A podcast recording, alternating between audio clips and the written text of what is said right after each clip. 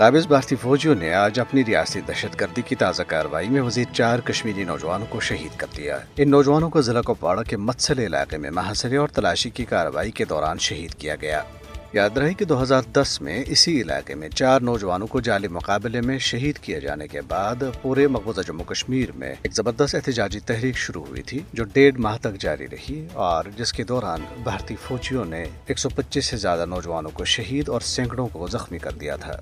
آج بیواؤں کے عالمی دن کے موقع پر کشمیر میڈیا سروس کی طرف سے جاری کردہ ایک رپورٹ میں کہا گیا ہے کہ مقبوضہ جموں کشمیر میں کشمیری خواتین، بھارتی فوجیوں، پولیس اور بدنام زمانہ ایجنسیز کے ہاتھوں ظلم و ستم کا مسلسل شکار ہیں۔ رپورٹ میں نشاندہی کی گئی ہے کہ بھارتی ریاستی دہشت گردی کی وجہ سے جنوری انیس سو نواسی سے لے کر اب تک بائیس ہزار نو سو ساٹھ خواتین بیوہ ہو چکی ہیں کیونکہ ان کے شوہروں کو بھارتی فوجیوں نے شہید کیا۔ رپورٹ میں کہا گیا ہے کہ تقریباً ڈھائی ہزار خواتین نیم بیواؤں کے طور پر زندگی گزارنے پر مجبور ہیں۔ یہ اس طرح اصطلاح ان خواتین کے لیے استعمال کی جاتی ہے جن کے شوہروں کو گزشتہ چونتیس برسوں کے دوران حراست میں لاپتہ کیا گیا۔ اس عرصے کے دوران آٹھ ہزار سے زائد کشمیری بھارتی فوجیوں کی حراست میں لاپتہ ہو چکے ہیں۔ رپورٹ کے مطابق جنوری دو ہزار ایک سے لے کر اب تک چھ سو تراسی خواتین کو بھی شہید کیا گیا۔ بیواؤں کے عالمی دن کی مناسبت سے پاسبانی حریت جموں کشمیر کے شعبہ خواتین کی جانب سے جاری ایک بیان میں کہا گیا ہے کہ بیواؤں کا عالمی دن ہزاروں کشمیری بیواؤں اور نیم بیواؤں کے دکھوں، مصیبتوں اور پریشانیوں کو سمجھنے کا دن ہونا چاہیے جو گزشتہ سات دہائیوں سے اپنے شوہروں کے چھن جانے یا زیر حراست غائب کیے جانے کے دل دو صدموں اور غمناک صورتحال سے دو چار ہیں۔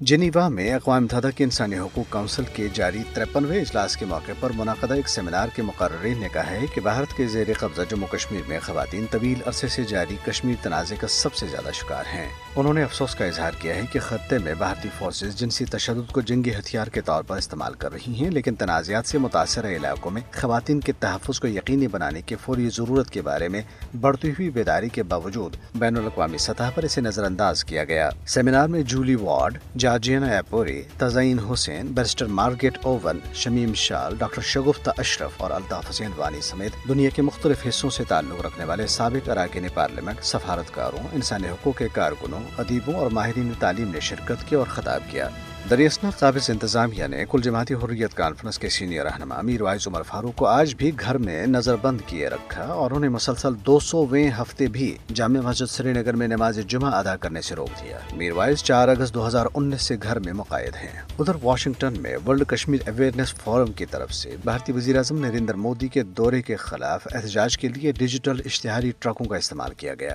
کیپٹل ہل اور وائٹ ہاؤس کے علاوہ دیگر وفاقی عمارتوں اور غیر ملکی سفارت خانوں کے ارد گرد گھومنے والے ان ٹرکوں پر نصب الیکٹرانک اسکرینوں پر کشمیر میں انسانیت کے خلاف جرائم کا مودی قصوروار، کشمیر میں بھارتی جمہوریت مرد آباد، کشمیری بھارتی قبضے کو مسترد کرتے ہیں، اقوام متحدہ کی قرارداد واحد حل اور کشمیر نسل کشی کے دہانے پر جیسے پیغامات درج تھے۔